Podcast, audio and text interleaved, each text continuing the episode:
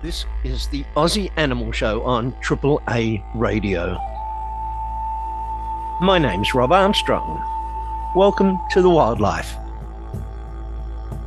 I hope you find tonight's program interesting. We revisit Hattah National Park, this time to get a view from the other side of the fence. I do an interview with Bryan Walters, biologist, zoologist from the Department of Conservation, and was involved in Hattah from the early 80s right through into the 90s. Great stuff, and I do thank Bryan for making himself available, tackling this very difficult issue, and owning up to some of the mistakes that the department made.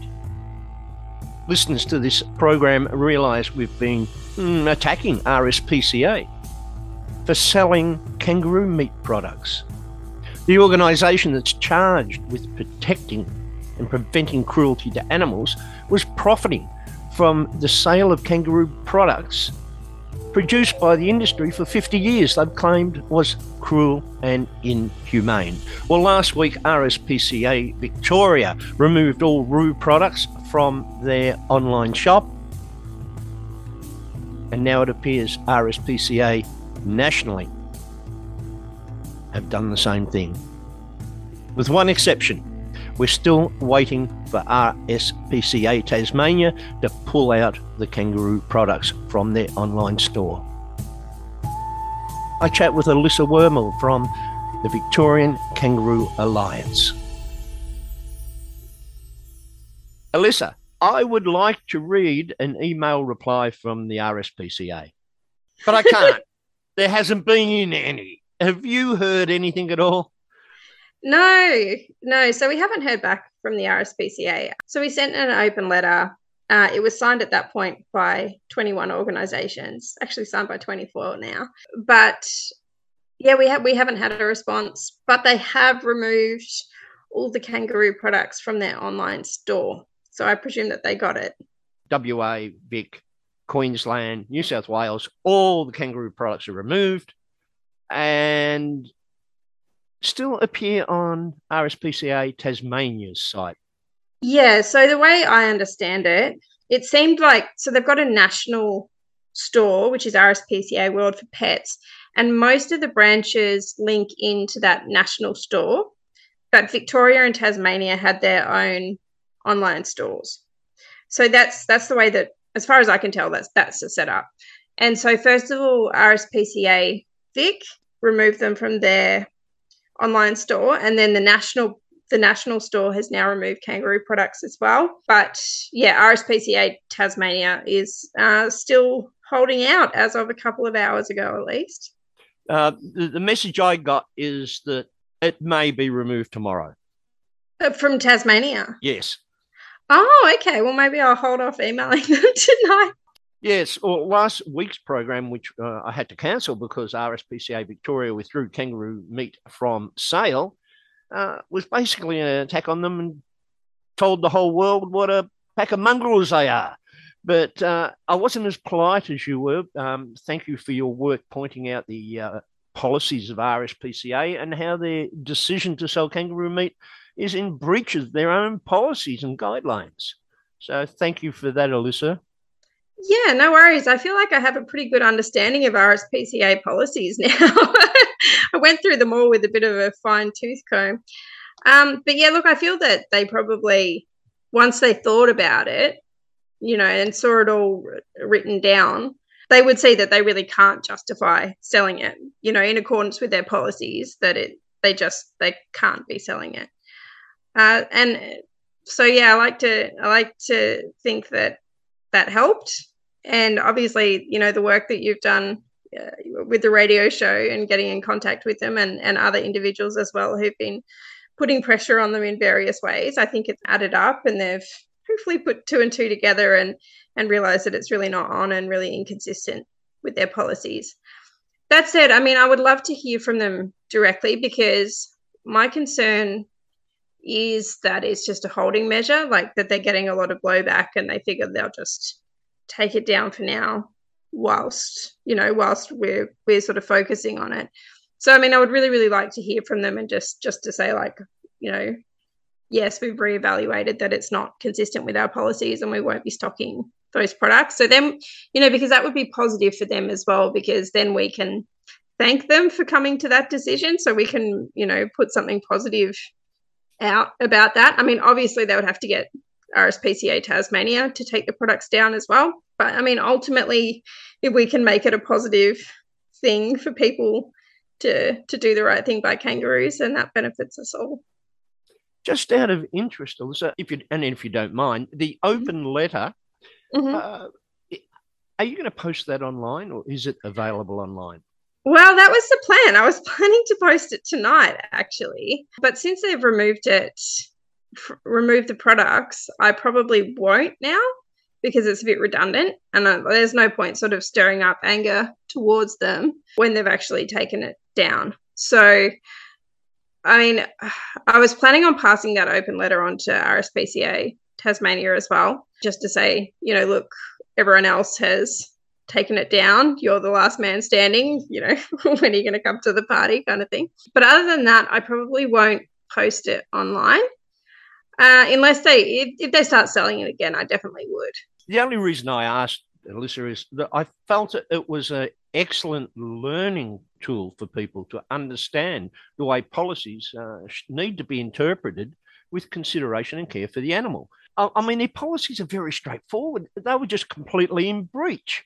Yeah, and and by their own by their own terms as well. Like this is the thing that their own representatives have clearly. Like I wasn't saying anything novel in this letter to them. I was pretty much echoing exactly what representatives from within RSPCA have said because obviously there's a lot of really good people who work for RSPCA and, and have high standards and have spoken out against the kangaroo industry, including at the New South Wales inquiry, you know, saying that there's major animal welfare issues associated with the trade, that it is driven by money rather than necessity. All the exact same things that I was saying. So basically, just pointing out the fact that them selling it is inconsistent not only with their policies but with the work of their actual representatives as well so it's really not you know doing them a disservice as well thing that interests me and why I ask is that, as I said, I think it would be a great educational tool to look at the work you did very quickly to get this letter together. And also, who ended up co signing it? What groups or individuals? Who was um, involved? Um, so it was a mix of both, a mix of, well, yourself, of course, and a mix of academics, so yeah, ecologists and zoologists, and different organisations, some big, some small. But essentially, it was, it was a good showing from from a variety of organisations. You know, looking at you know e- everywhere from animal rights, animal welfare, wildlife group, and uh, wildlife carer groups. You know, um, so yeah, a really nice selection came on board and were so people were so positive and supportive about it which i really you know, I was really grateful for that because I did put a lot of work into it. I pulled quite a few 3 a.m.s um, to get that done. And so it was really nice that so many people um, came on board and wanted to be part of it. You should continue with putting forward this open letter and making it available to people because mm-hmm. RSPCA appear. Now, I could be wrong about this. Just because they don't answer my emails doesn't mean they're pleading the fifth on the grounds that may incriminate them. that I'm being told they can't speak to me over the phone. Not they don't want to speak to me, they can't speak to me over the phone. Yeah. And they say we can't comment on that. So they're closed ranks and shutting down. We need a public statement and an acknowledgement from RSPCA. So all the people that support them, both mm. emotionally and financially, all those volunteers know what the organisation is doing and how they're going. Yeah, I agree. I think a public statement would be really um, would be really wonderful, and just something so that we have like a concrete assurance that it won't happen again as well. That this was just a blip, and that they're not supportive of the commercial industry because their policies don't allow them to be supportive of the commercial industry. And, you know, if they're not going to sort of actively speak out against it, the very least they can do is not, you know, have this, you know, basically promote the products and, and by selling them, that's implied support and promotion of the products. So The thing that drove me crazy, as I mentioned in our last program, in last interview we did, because I quite often search the word kangaroo meat on my computer, Yeah. uh, my Facebook page every day was being flooded with ads for Yep. the RSPCA for rib cages of kangaroos, for tendons of kangaroos, and underneath the profits from these products will stop cruelty to animals. Yeah. Go figure. Hey. Look, if we got a, a even a reply to, from RSPCA that says after a policy review, the products have been removed, I would accept that. Yeah, absolutely. I'd be delighted with that. That would be great. You know, that would be what am I saying? That would be fantastic. I, I would rather if they said, look, oh, oh, I, I don't know what happened. It was a bit of a brain fade. Yeah. These two guys with ponytails come into the office and and convinced me to sign up for this third party promotional campaign. Yeah, oh, it was oh, oh, Gary from purchasing. It's his yeah, fault. oh, oh, he's not here anymore. Gar- Gary's gone. He, he- won't make that mistake again. you know, I'm, I mean, something at the moment Yeah. they're shutting up, closing the door, not letting anyone have a chance to speak to them about this issue, Yeah. and they're just hoping it'll all go away. Yeah, and that's the thing. Like, I mean, I'm really, I really am hopeful that this is good news and that this, that it's done and dusted and that they've, yeah, made that decision not to sell it anymore. But at the same time, you know, I think anyone who works in sort of campaigning of any sort knows not to, you know, not to be too hopeful about things and not to be complacent. So it would just be nice to have that confirmation. Yeah, as we've said in previous, keep the t-shirt. You might need it again. Exactly. Keep the open letter. Yeah. You're the El Presidente of VKA. You do whatever you feel's right. But it Mhm. is an open letter, so it needs to be out in the open. Yeah. Uh, okay, very, very quickly, just touching on Victoria, the mid year report. I saw you publish some figures and it's horrific. Yes. Yes, it is. We're talking about 53,000 kangaroos shot for the pet food industry in Victoria, and they're the ones we know about. They gave a specific number. Just under 40,000, I think it was. Yeah, and so I extrapolated from that the number of I, I think your numbers are low due to the conditions. I think I think there's more joeys in pouch and more joeys at foot than your figure. So yeah, and it's just a guesstimate, like because nobody knows, right? So I mean, going by um, you know, the estimate of how many uh, female kangaroos would have young at foot and young in the pouch, I came to that figure. But yeah, and I mean, of course, the other thing with those figures is it doesn't include the ones that are wounded and escape. and we're seeing And- more of those surfacing every day. Yeah, and it also it doesn't include kangaroos that are shot under non-commercial permits. So it is it's a horrific number. Yeah, so we're looking at 53.5 thousand kangaroos killed already this year until the the end of June. So that's not for the year. That's for No, six months. Half. Yeah, first half of the year. Uh, Um, look, the department's done a wonderful job checking that all the shooters are doing the right thing. What was it? So, seven planned inspections. And frankly, I think planned inspections are a joke. And, you know, I've got a lot I could say about this actually, because last year, when they did the quarter, quarterly reports, they included unplanned inspections, which I believe I'd have to go back and check my records, but I think it was four.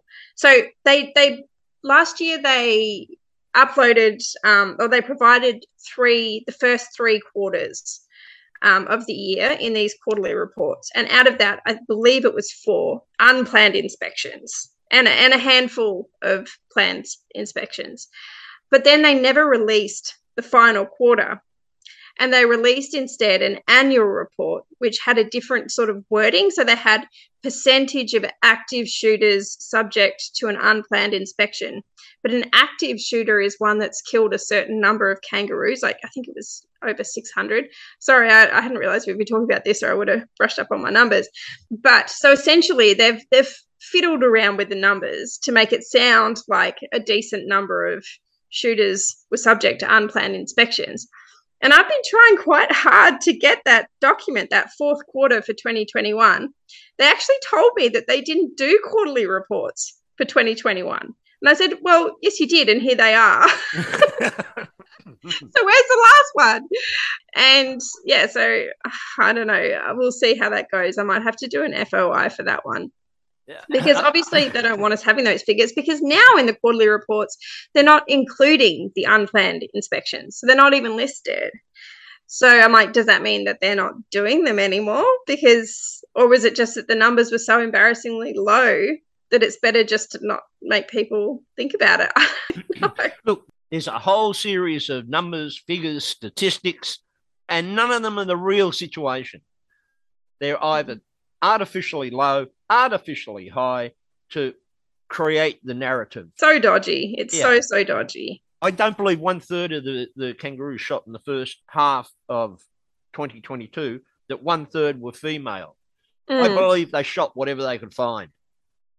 I think often one third is pretty consistent with the um, you know, the sort of overall national average. Some are a bit less and some are a bit more. This is what, according to the shooters, obviously, which this is the major problem with all of these records is that they're all um, shooter self reporting essentially. And that's why they don't even add up. Like there's always inconsistencies in there as well, which the reports note those inconsistencies. But you know, a, a, reason obviously for for less females is not concern for the joeys. It, it's the fact that um, commercially they're worth less than the males because the males are um, are bigger.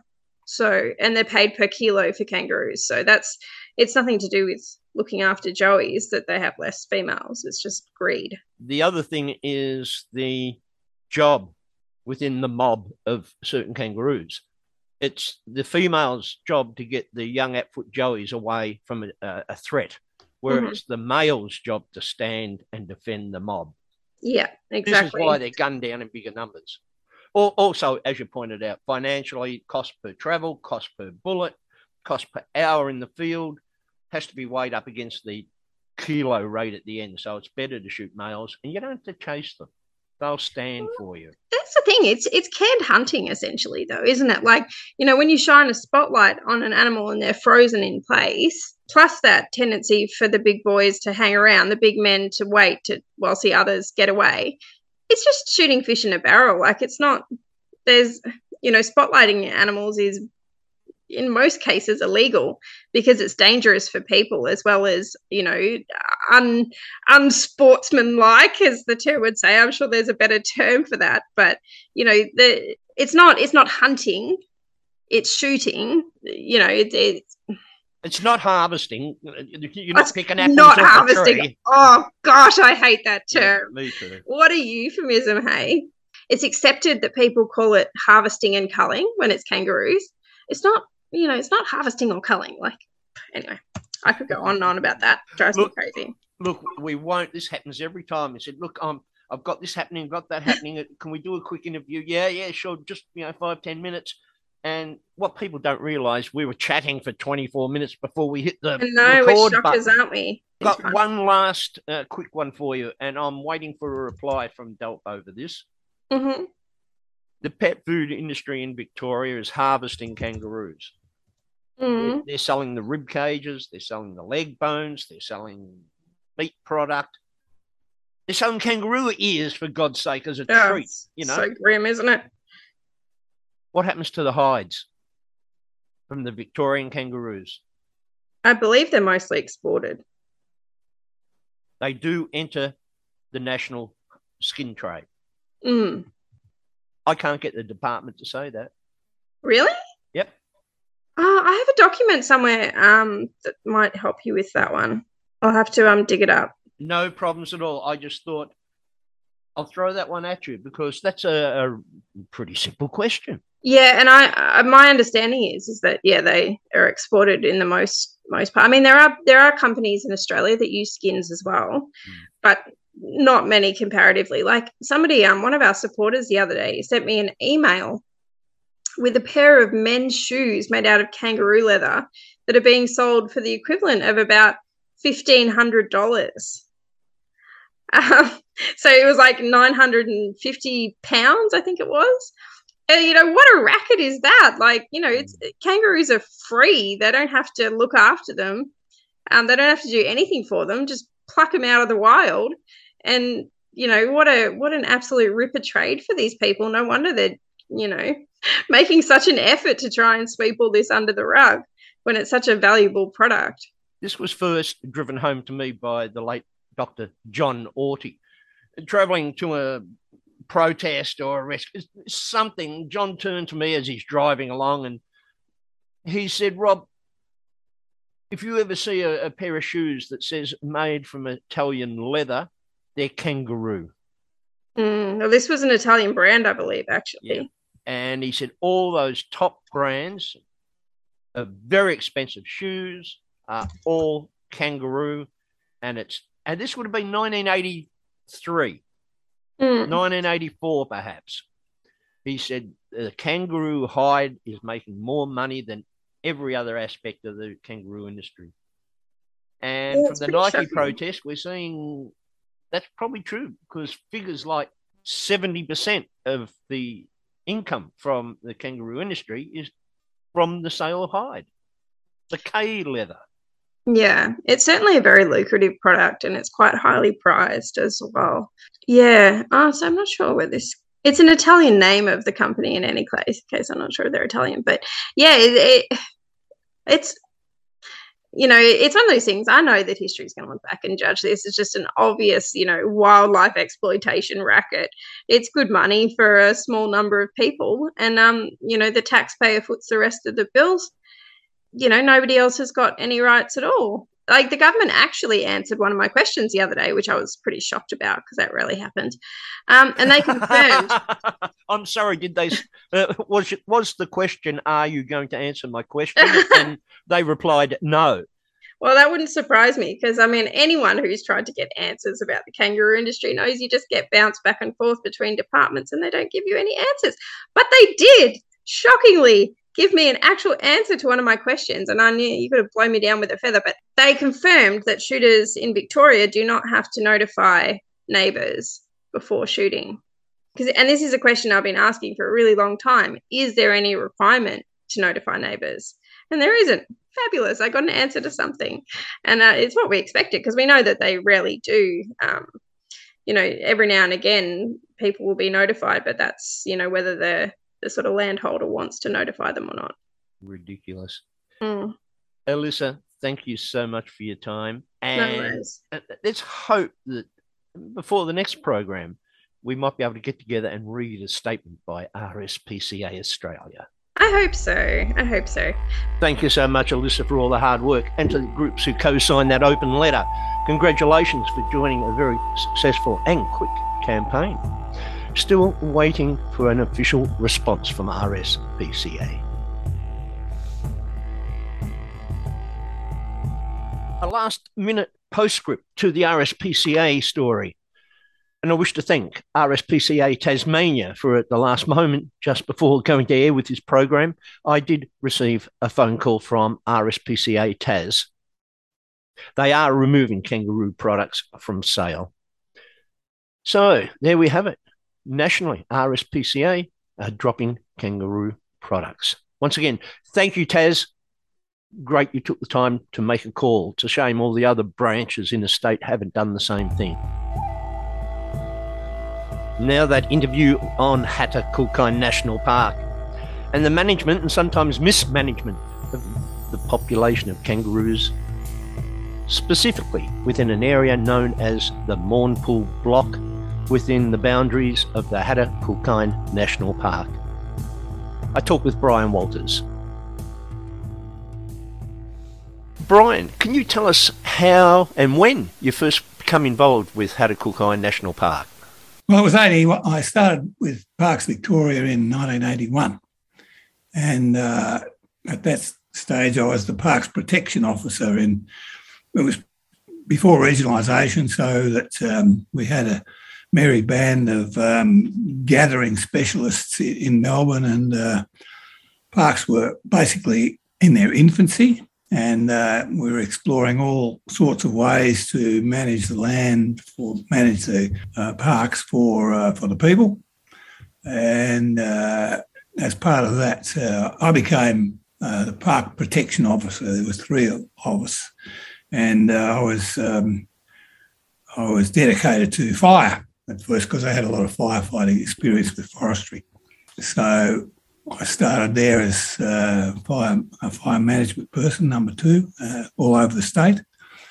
And then as uh, we, the staff, became familiar with the park's assets and the problems and issues of land management that that entailed, we um, started to uh, direct our collective knowledge to how, how do we do things.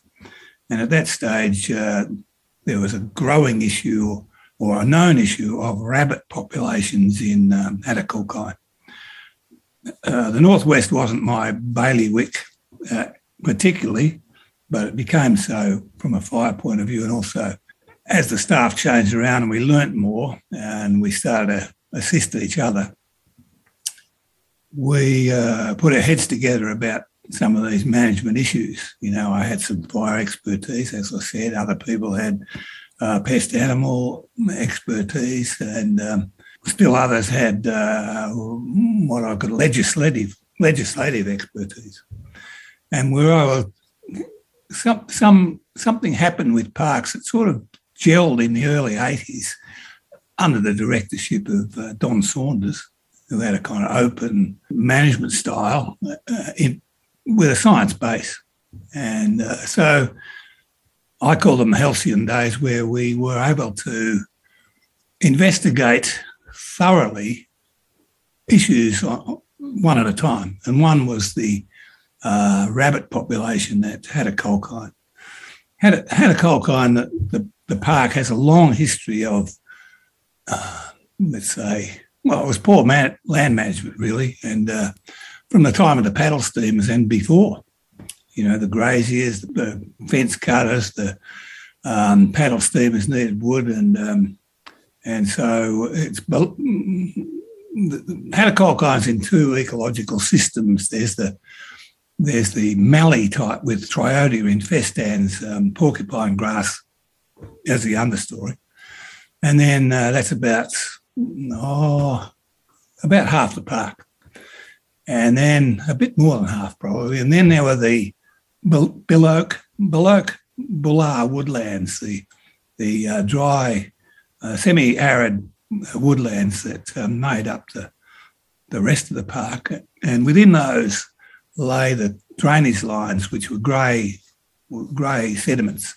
And on the grey sediments, um, black box, uh, the eucalyptus, uh, proliferated. So they were the three systems we were dealing with. The whole park was part of a geological system called the Woorinen Formation, deep sediments basically laid down in a shallow sea and um, uniform, metres and metres of it. And at the time, as things started to dry, the um, sediments were blown about, started to shift, and then they were revegetated over thousands of years. So uh, the semi-arid ecosystem certainly adapted to these long periods of dry. But the issue was when you disturb the Billoak Bulla, woodlands, it's a perfect, the soil is perfect, as, as is grey box um, sediments, perfect for rabbits. Rabbits do, don't do so well in the Triodia grasslands and mallee, it's a bit harsh for them. Also, the triodia limits what they can do, like a kind of natural barbed wire fence, really, if you like. So the, the rabbits did proliferate in the Bulla woodlands. And uh, when you dig, when rabbits dig in that sand, there's enough moisture, there's enough, enough cohesion for the tunnels to stay up. So they were big, big, big colonies, you know, big warrens, big. And former land manager was, was the uh, land, lands department. And the lands department were always a bit thin on the ground and short of resources. But they did their best with what they had, and um, which wasn't much in those days, and would repeatedly um, do all systems known at the time to control the rabbits. And there was a there was a hole in the sand in which you threw money, basically, and they weren't getting anywhere. It was just a repeating operation and nothing was. Anyway, when uh, Parks um, Hattah Kulkyne, I think became a park in, I can't remember exactly, 78 or something like that, late. Uh, you could check that. But, um, and parks management took over. We realised that we actually couldn't afford, parks couldn't afford to keep doing rabbit control as has been done because it was, we just didn't have that sort of money. So we put our collective heads together and um, the uh, pest animal guys at the time thought, look, we'll we'll start a beachhead in the most affected area, and we'll put a, a rabbit-proof fence around it, so we only have to deal with this bit. And and then they introduced all sorts of techniques, like a blade plough, for instance. Um, there was um, 1080 poisoning, which uh, didn't wasn't really a thing that parks wanted to do, obviously, because you're trying to look after um, all the native stuff. Anyway, uh, various um, means by which, and this became fascinating, means by which we could do area, quite large, extensive areas of um, 1080 poisoning uh, as the initial knockdown and then follow up with, um, you know, as farmers do with two or three other techniques, uh, blade plough and, and ripping were the next. Now, the we thought, oh, look, we, we knew that uh, eastern grey kangaroos and red kangaroos were susceptible to 1080. And this was a real breakthrough, actually, uh, where we, we tried something else. So we calculated what the take rate was of the the, the uh, rabbit population. We had a good idea of the rabbit size of the rabbit population, and we calculated the take rate by you feed them. What you do is you just put out um, unpoisoned carrot, let's say, and you measure the rate that it's taken, and then correlate that with the population of rabbits, and then you can adjust the dose so that you should just get the top off the rabbits without any excess. But we still had the problem of non-target species. Know, as emus and, and western grey kangaroos are not susceptible to 1080. You can you can bucket them through an emu, and it's a curious thing, and it suggests that western grey kangaroos have come all the way across the Nullarbor by you know evolving because the natural 1080 plants uh, are in Western Australia. And both emu and uh, possibly because of their metabolism, but but certainly uh, Western grey kangaroos were not susceptible to 1080. So that was a plus. Anyway, reds, Western greys, and Eastern greys are all exist, coexisting in the area we have to treat. So we came up with this radical idea, and I was part of part of the uh, the action at this stage. We um, baited late at night in specific areas, and in each of the area we had a high point in each of our sub subsets of subzones. And uh, from that point, we had an observer with a spotlight uh, with a two or 300 metre um, view. And we had two horsemen allocated to each light. And the horseman would say, There's three kangaroos moving towards the edge of the bait area in the northwestern direction, right over there now, and push them away. And we did that all night this was your field control method to stop secondary or you know, that's right target species. That's right, and I'm glad to say, uh, you know, we didn't kill any any macropods at all. You know, we, we looked for the next week, and because uh, you got to count the success of your baiting anyway, for the target for, for um, rabbits, and um, not all rabbits die underground in 1080. So part of the next the next two or three field days is to scour the place for rabbit, for dead rabbits, surface rabbits, and bury them. So um, otherwise, you get you obviously get second secondary poisoning from predators of all sorts. Had a, we, there was the birds of prey, the eagles, but also the goannas as well. Yeah, yeah, the goannas. The goannas will tolerate a fair bit of it, but they won't tolerate you know a big dose. Um, but as I remember, actually, as I remember. I don't think we, we didn't use 1080 actually. We used Pindone because we had to do it twice, I remember. And Pindone had a, a lesser effect. And also, you've got a, a vitamin K injection will bring a, an affected animal back, as you know. So anyway, that was uh, quite a large, quite a, it was a success. And from there, we were able to then start physically altering burrow systems. And it took, took a couple of years, two or three years to get around this one. And it, it turned out that that block became Mournpall block because we had a, there were existing, there were two very long existing fences from, from old settlement uh, in, in existence. And we um, brought them up to rabbit proof standard. And then we finished the other uh, two, one side actually, because it came back to the highway with, um, with rabbit netting. So we had three sides and the, the rest had a openish fence to the to the uh, to the road to the um, Sunset uh, Highway. But we knew there weren't all, all all all our data said there weren't too many rabbits there because over the road was farmland also, and it was mallee.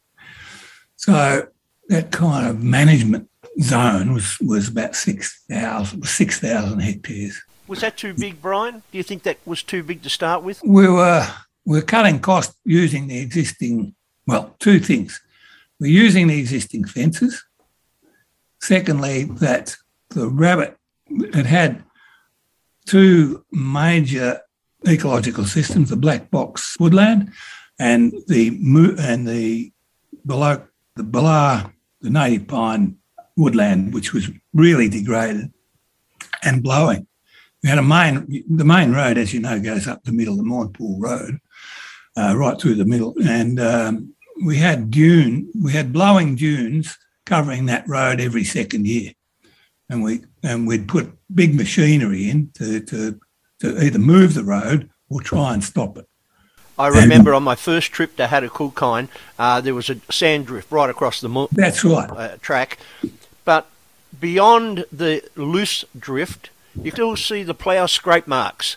Exactly. And there were some uh, small amounts of active planting that had taken place to try and stabilise those dunes. That's so right. I've got a good idea of the area okay, well, That planning, that planning did uh, was it did work in in a, up to a point, and this leads me on to my next leap in the management. We we we actually managed to get for the first time um, rabbits under some sort of management and to a point where we didn't have to put in the same amount of money every year to control them. It was a, it was attenuating, and mind you, you know, you still have to uh, go to the second and third management issues. Almost in the end, we were just had one or two operators with a with a quad runner and a shovel cleaning up the last rabbit problems, and uh, but we had success. But then we noticed that as as the as the vegetation was released from the from the rabbits, the kangaroos thought, "Oh, this is good. We've never had this good for years." And so uh, we started to monitor the kangaroos. We didn't actually know it was this was a secondary issue at this stage.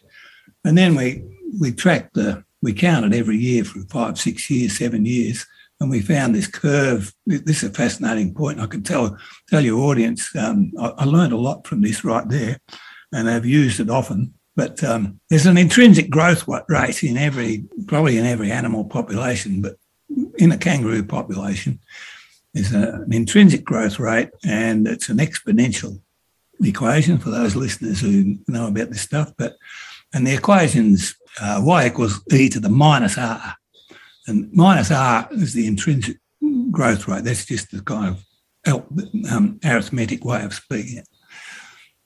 But what we found out, didn't know then, but we found out um, as we went along that the intrinsic growth rate is peculiar to each population. And why? Because the environmental factors that are acting on the population uh, push the curve flat or or or not or less flat. And it was that gradient, that boom gradient we got that we realised we're going to even something's happening here and we're not going to be able to catch this. Uh, and the really what happened is that kangaroos became the dominant grazer, moved in where the rabbits had been, and um, had very successful breeding. From memory, Bryan, uh, the years you're referring to would have been like 85 to 88, where the Mournpall block uh, experienced a large increase. Now, of course, uh, kangaroos are slow breeders. Yes. Uh, were you aware of the local event of migration of the kangaroo natural population out of the Raak and Sunset country towards the Hattah Lakes? Uh, we didn't. I've heard of it, and and uh, we didn't see it. Reds, yes, we saw movement of reds, but for Western greys, which were predominant then, there weren't too many Eastern greys. It was probably, well, from memory, it was only two, about two and a half percent of the population, but uh, predominantly Western greys. And we found that they were particularly sedentary.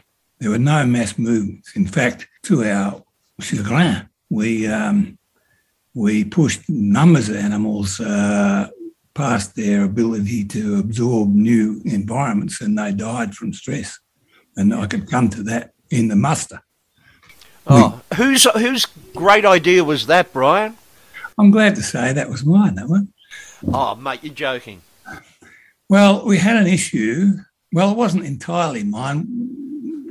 The background history was that we had all the data to say the population of the eastern of Western Greys is uh, forget was about 50, 48 per square kilometre and rising. It got to 103 in the end, 103 per square k, which you know it's. It, I can tell you from what I know now, um, at, at about 30 animal, well, we think in that semi-arid stuff, 10, maybe 10, less than 10 animals per square kilometre is is what you in, get over a long time. At 30 per square kilometre, you're getting all the all the farmers are saying there's too many. I'm, I'm lo- you know I'm losing resource. There's too many kangaroos at 30. At 40, we knew that there was environmental, detrimental effects of the environment. And we had 75 and it got, as I said, up to 103 per square kilometre in that, in that, all that block, that Belar woodland, outside the Mournpall block as well. So um, we, you know, the issue of, oh, what do we do? What do you do when you've got an overabundance? You cull things, and, and uh, people including the RSPCA, say you can't cull things. This is a national park. You got it. And, and Laurie Levy, bless him, said you can't kill things. You got to find another way. And uh, I was in the box seat at that stage and said, um, okay, let's look at the options. And one of the options was that um, we would um, drop drop a little section of fence near the gates and ride sweep it with horse horsemen, horse persons, riders, let's say, um, at a walking pace. And uh, lo and behold, we'd take advantage of this exodus of kangaroos, which would go off to the Mallee or something. And um, it was all going fairly well. I've got to, I've got to say, I've got to say some bad words here. It was going fairly well, Rob.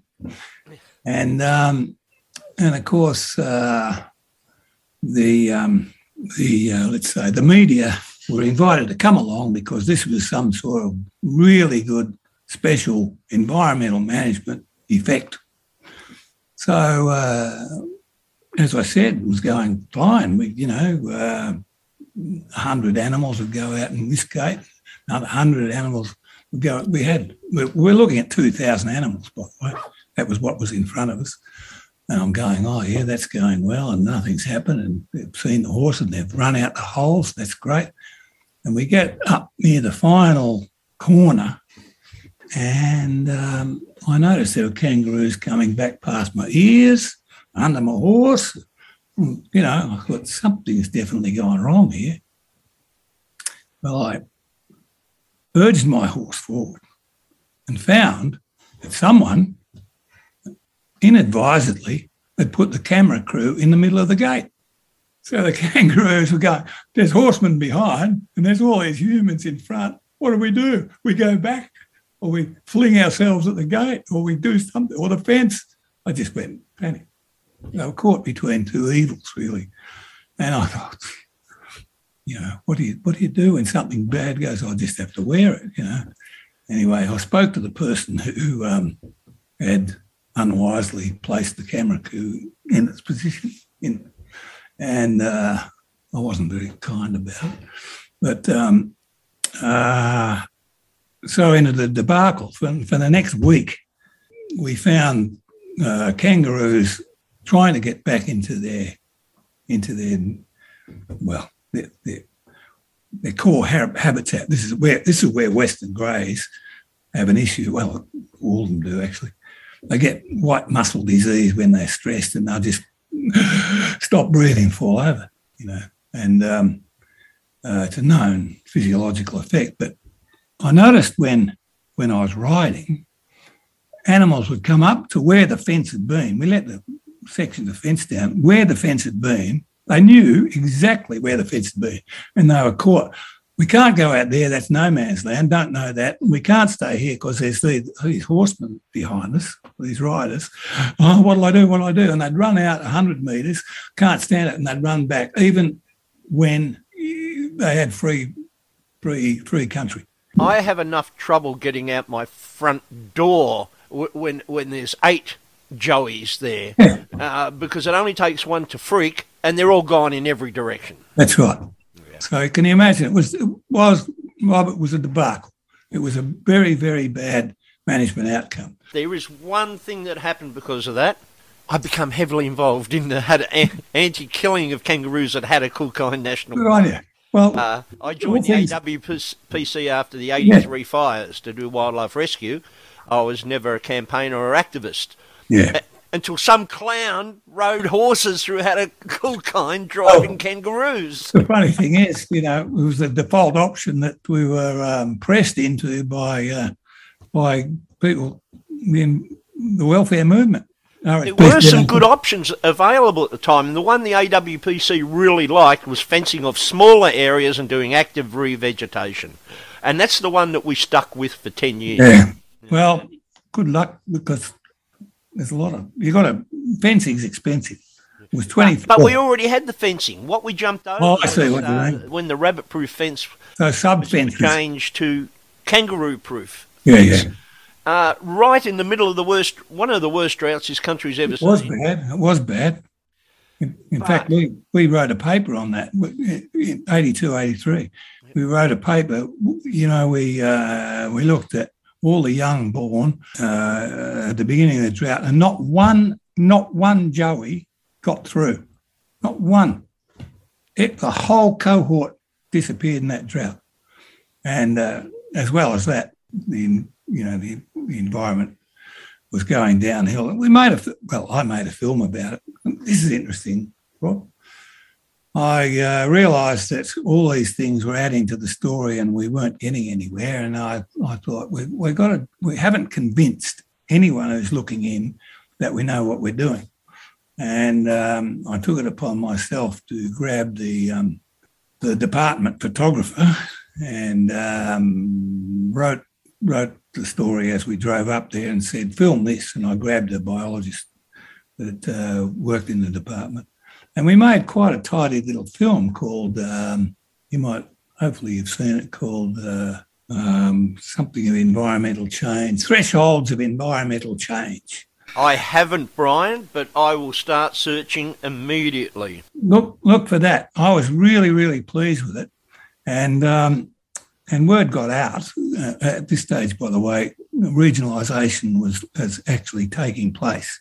Oh, right, yeah. So, uh, anyway, just I made this film before regionalisation because I had line control all the way. And um, the department had its, had its logo on it, and I was, uh, you know, I was part of the staff, and and it really, con- it really said everything we knew.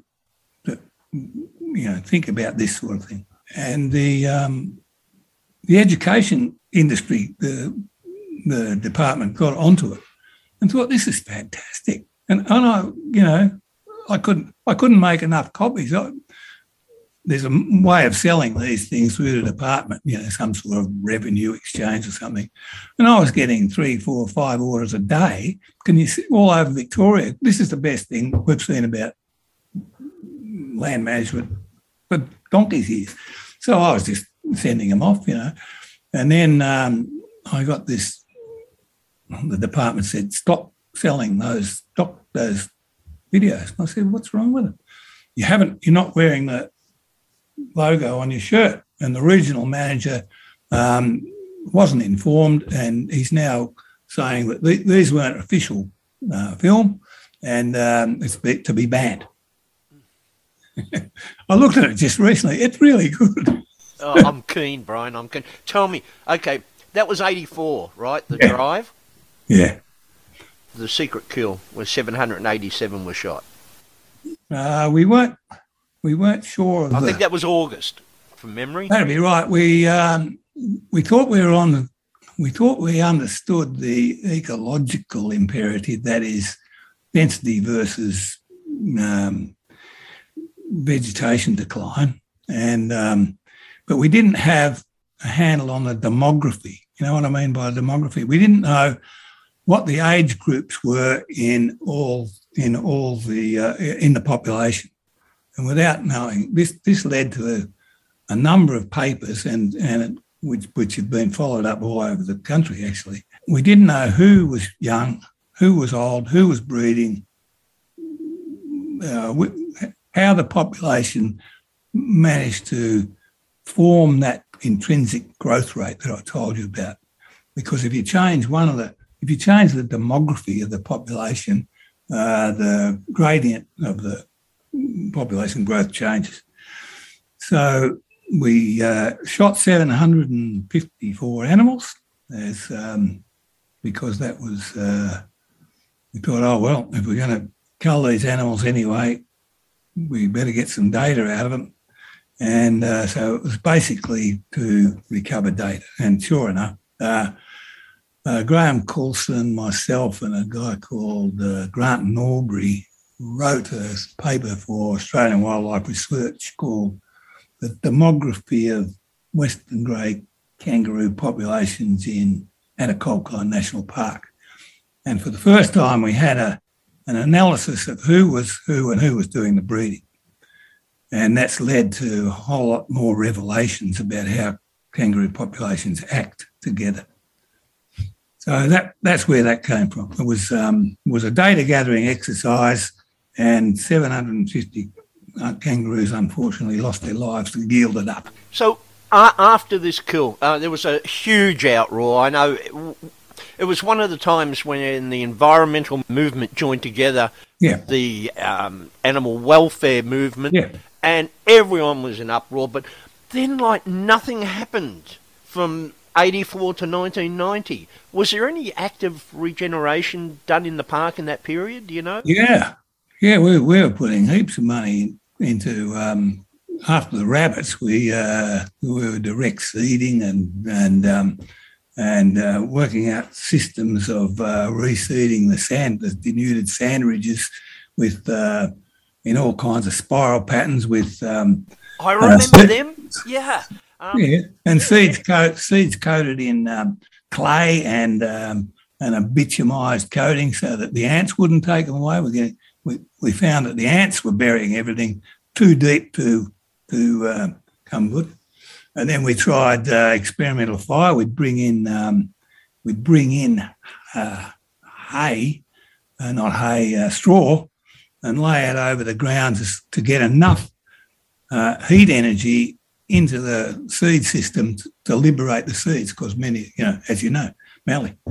So all these things were going on, and at the same time, we were trying to bring the uh, animal welfareists to the same level of understanding that we we had, and uh, that is, you know, there are all these factors. Please come and look at them. And we had a, you might remember, Peter Bruce was there, but we had a we had a an what was it? A seminar that everyone was invited, everyone, and uh, we it was at Melbourne Uni. It was at Melbourne Uni, And um, I think it was Melbourne Uni, might have been a trades hall or something, I can't remember, but we had four or five uh, scientists on the panel who could, and then we told the story. I think we showed the film, I can't remember, told the story, and we said, ask us anything you like, ask us, you know, and we'll try and tell you. Because we already, you know,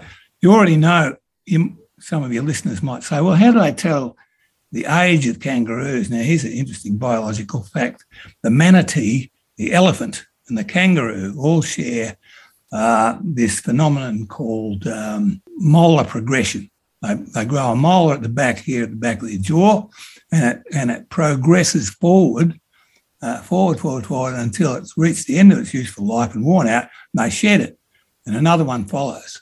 Well, if you have a skull of a kangaroo, you can tell its age within a month because all this data was done at CSIRO years and years and years ago by a guy called Bill Poole, who knew the ages of all the animals, looked at this, the pro- progression of their teeth, and could and did beautiful graphs of age versus tooth, uh, molar progression.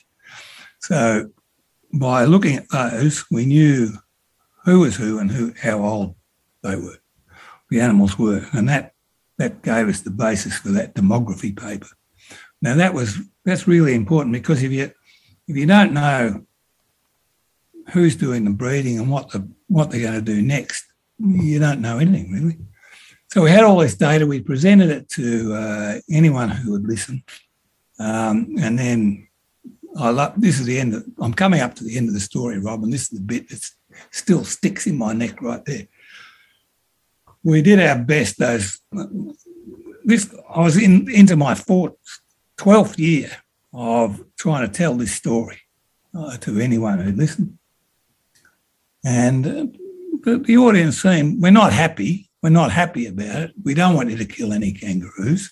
Uh, if, if you tried all options and that sort of thing. Um, but you put a cogent cl- case to us. Let's we'll accept that on the conditions you keep us informed.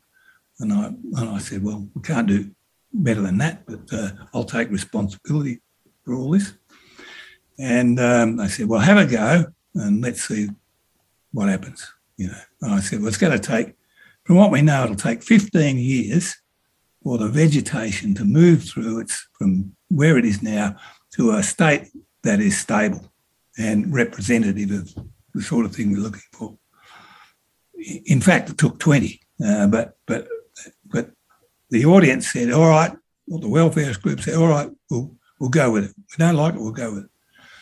And so we started on the infamous uh, cull.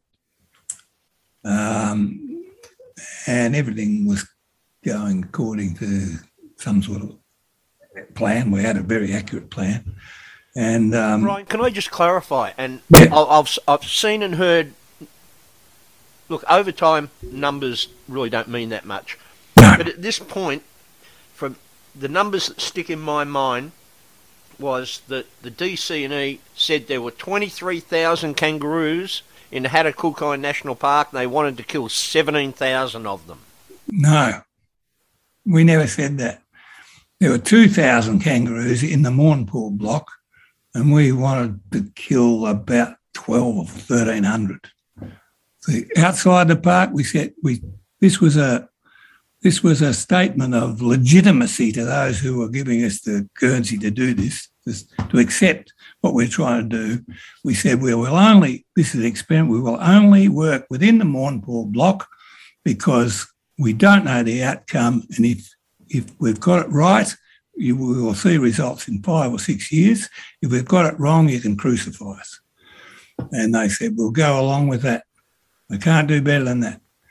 Well, here comes the nub of the story, Robbie. I know what's coming. I was there. I got a phone call anonymously uh, at my desk in the, in Parkes uh, two days after the culling had started, and they said, "Oh, there's all sorts of shooting kangaroos going up and down along the river, cut the Colignan and Nangiloc." And I said, "No, there isn't. It's, it's, it's fox hunters." No, I'm telling you, the, the caller said, there is culling of kangaroos going on um, with uh, shooters that you're using. And I said, That's, that can't be right. And I went to my boss at the time and said, Got this story about people, someone killing kangaroos outside the Mournpall fence. He said, You got to be joking. After all, you know, the 12 years we'd put in. And I said, Well, someone better investigate it. And um, and so I said, I can only do one thing here, and I've got to go back to the client group who has supported us and blow the whistle, which I did. And my boss said, You know, Section 22, S22 of the Public Service Act.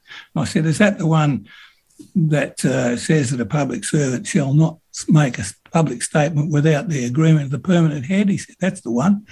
And I advise you not to go. And I said, Well, I've got. Um, I've got all these people believing in what we've done, and now for some reason it's all gone wrong, and we can't proceed. I'm going to have to go and tell them we've messed up.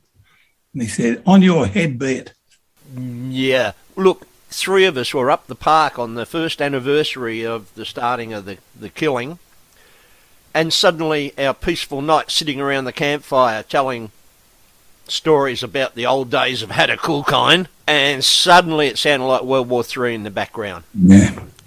Uh, the regional manager went rogue, didn't he? Yes, yeah. he did.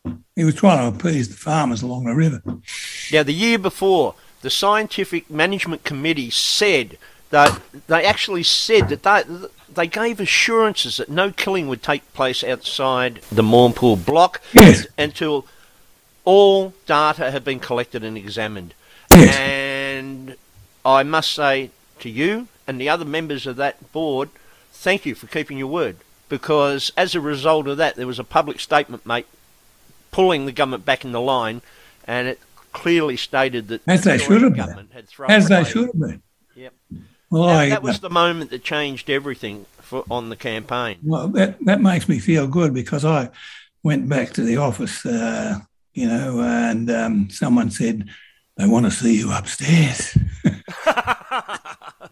so I, grabbed, I grabbed a, I grabbed a um, someone to ride shotgun and said, you come and bring your notebook and sit in the corner and record everything that goes on. And it became aware to me, Rob, that um, my uh, scientific career in the department was probably levelled right out at that stage. And, and um, after that, uh, the regional manager got a smack and um, and suggested when he met me next that um, I should never um, visit Oyen again because he couldn't be sure of my safety. My God. And I said, You don't have to worry about me, mate. I can look after myself. Okay, on the 29th of October, there was this, this letter that I referred to, and it was signed um, by Graham Colson and a whole bunch of signatories. Um, yeah. And the only person who had the intestinal fortitude to sign it as a Department of Conservation and Environment officer yeah. was one Bryan Walters. Yeah. Your cohorts that appear on this page um, listed themselves as wildlife management or University of Melbourne or other places. Yeah. Well, but you stood up and wore it, mate. And well, I congratulate you for doing that. Well, I figured we'd done our best. Um, you know, people gave us a chance to do something that hadn't been done before, and I, I'd had a number of uh, a number of um, fellow scientists said, "Keep going. You, this is the sort of management we want to see." In fact, I got a few pats on the back here and there. But as I said, suggested to you before, Rob, the moment was there, but uh, for all sorts of other reasons, we lost it. And, um, and thus, uh, I put it to you that no real significant land care management uh, has been done since. And I might be crucified for that. But, uh, look, visitors to the park, hot bush is still a problem, which is a yeah. massive problem when you're trying to control uh, the remnant rabbit yeah, yeah, yeah. Well, that's, this what happened. Bloody great holes through the rabbit-proof fence. Yeah, yeah. Well, guess why? Because um, it's the same old issue. Uh, the regions have got to spread their lessened um, resource, yep. uh, and uh, you can't necessarily do it. in, in fact, now in hindsight, that that shows me that um, uh, the Mournpall block was too big because we couldn't. It wasn't only the rabbits that came, but the managers didn't have enough resource to follow up, basically. Can I ask you a couple of tricky questions? Who was the absolute smart person who decided to bury the kangaroo carcasses within the floodplains of the lakes? I, I can't actually tell you. It certainly wasn't me because I, I'd been arguing otherwise and have done since. Do not deep bury kangaroos. What you do is you get a contaminated aquifer because of of uh, anaerobic decomposition, and you get all sorts of you get in that it brings all the salts to the surface and makes the whole matter worse. Leave them. Look, I've come to this uh, because, as you you will know anyway, well, after Parks and I parted company, um, I established my own um, environmental company, and I was uh, I was director of it for 25 years or something. It's still going, but um, we uh, we've always advocated uh, ever since, and I learned a lot here at Hattah. Don't do one big hit. I was saying at the time, don't do one big hit. Bring them down more naturally. When there's a drought, lift it off. Don't, don't do anything. Let the drought do things. Then the next thing, little bit at a time, as if you were a predator. Little bit at a time, leave the carcasses on the surface, let the let the food chain dispose of them. There's, you're not going to contaminate sheep uh, uh, well tanks or anything like that. Leave them. Nature will take, but don't exceed about seven a week. You know, and thus, you know, you, over time you may have to kill more. Oh, don't select. Don't select. Oh, there's big ones. Let's get those. The breeding populations or the middle size don't select just as they come, you've got a mandate. If you've got to kill something, kill the first seven, stop. Let them decompose. Next seven, stop. But we've never been able to do that. We, we, it's not the way humans think when they have a collective um, administration. We can't do it ecologically. We just we just can't. I've, you know, it's unbelievable how many times I've seen it mess up. Puckapunyal's the same. Why don't Canberra, do it? The Canberra Parks. Canberra Parks. Just about because this is a this is a hide and seek issue. You know, it's whack a mole almost. We got to we got to shoot them clandestine. We got to do it quick because welfarists will be here and we won't be able to do anything. And we might, you know, an accident might happen and we'll be liable. Well, that's because you haven't got everyone on site you can work cooperatively, you, and it might be you could do a hectare at a time, but you'll get the welfareists along and help you, you know. So we had that many people offer to come up there, tear yeah. down that fence, and use the fencing material to fence off yeah. the Murray Pines. Now, I remember one of those trips we did up there, Bryan, where the department threw us into the back of a Cessna and uh-huh. flew us up to Hattah. Oh, I remember. Yeah, yeah. Yep. And uh, what was name? Professor Tony Lee. Tony Lee, yeah. And you were the only two people that asked me what the hell I was doing when I when everyone else was looking at the exclusion plots that were full of weeds and oh, wonderful collection of weeds. I've never seen anything so oh yeah beautiful in my life. Brassica wall to wall. Twenty foot away, I was counting the natural regen seedlings under the Murray pine Very alongside good. the track. Very good. And only two people showed any interest. One was you. You probably don't remember it, but I remember you asking, "Why aren't you being impressed by the presentation ar- around the exclusion?" because you're too smart, boy. And uh, Tony, uh, the only two people out of all those people that uh, I attended the park with yeah. and listened to the PR speeches uh, about how wonderful those exclusion plots were yeah. And well, they did tell us something that, you know, you got no, you know, they, they're not an ecosystem, but they're just a representative of what might be. But yeah, stand a better chance just to rip down. Look, probably Peter and I, Peter Price and I have been joking about one Thursday night we're going to do a live broadcast from the back of a bobcat as we're driving it through the Hattah Mournpall block fence. Yeah. Uh, we might send you an invite. I'll film it, mate. no, perhaps we could play uh, a sort of like uh, an outside uh, cinema version of the thresholds of environmental change. Yeah, we could do the the the, uh, the corollary. Oh, mate. Oh. Uh, they were times, and listen, I do really appreciate you taking the time to chat about this. I have mentioned your name several times on radio, always with the kindest thoughts. Thank you. Because, I mean, we were on different sides of the fence, we were banging heads. We are we aren't. We're, we're, we're both searching for knowledge and ways through, really. And uh, you know, always made yourself available when I've had a tricky question, especially with the in the Echo Plan days as well. Yeah. So I've always appreciated. Uh, well, as you said, it's, it's an open book. It's your life. You lived it. I was Well- just there making wisecracks. well, I thought about this long and long. You know, uh, most the department sees every opposition as an impediment, but I thought that this is all part of the mix, and we can't move forward like like the Indigenous question. We can't move forward till we embrace everything. Till everyone embraces it.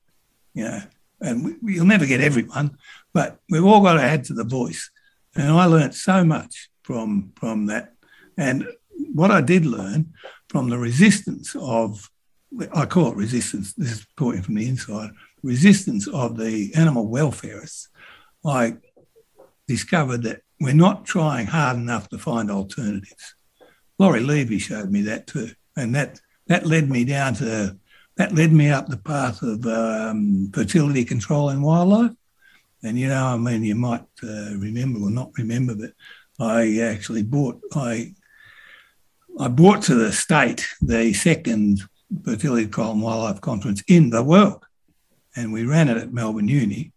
Uh, and that came exactly straight out of the welfareist resistance. We've got to find other ways. So I was as naive as the rest of us back then, probably still am.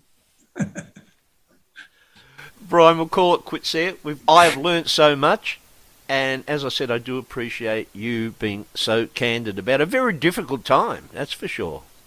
Yeah, it was. Yeah, it was. Um, and it, bits of it still smart, but um, I, I know we're on the right track. Uh, and um the great thing was that we had we'd done enough to convince thinking people in the community that to give us a shot at it. And I think we've lost that moment. Sorry, Bryan. Give you a shot at it. That was a bad. That was a bad pun, wasn't it? To give us a to give us a management option that might get us to a rehabilitation. But I do uh, ask you to source the uh, thresholds of environmental change because everything we've talked about is there uh, in graphic, uh, wonderfully filmed, not um, um, not acceptable words because, as you know, I was banned from selling it. Bryan, thank you so much for your time. Thanks, thanks, Rob. Thanks for your ask. Bye. See you later. I learned so much from that interview. Bryan, thank you for taking the time and for being so candid about what was a very difficult situation on both sides of the fence. Hmm. Hattah Kulkyne National Park. If you want to read about the campaign from the activist point of view, of course, you're probably well aware that the former president of the Australian Wildlife Protection Council during those years has written a novel about the campaign and the kangaroos of Hattah Kulkyne. You can buy it online. Go to the Red Sands of Hattah, and Hattah is H A T T A H. The Red Sands of Hattah.com. There's a special offer, and if you click on that, you uh, Peter, the author, will forego his royalties and make a $5 donation to the organisation of your choice listed is the Victorian Kangaroo Alliance and Australian Wildlife Protection Council, a- another group that you can allocate that $5 donation to, and it's our wildlife rescue. That's Central Goldfields Wildlife Rescue. And believe me, $5 can do a lot.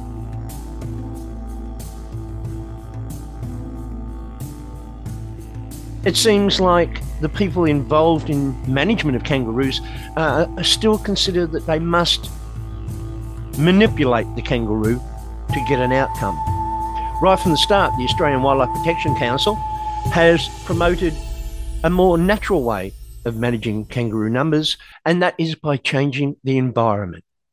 Actively planting out large areas of that grassland and turn it back into the native forest that once stood there.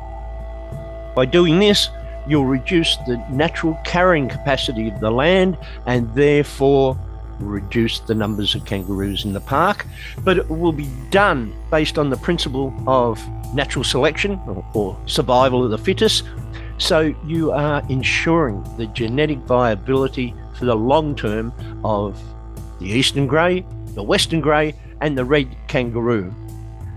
Although it's unlikely you'll see any of them if you visit Hattah Kulkyne National Park. This is the wildlife.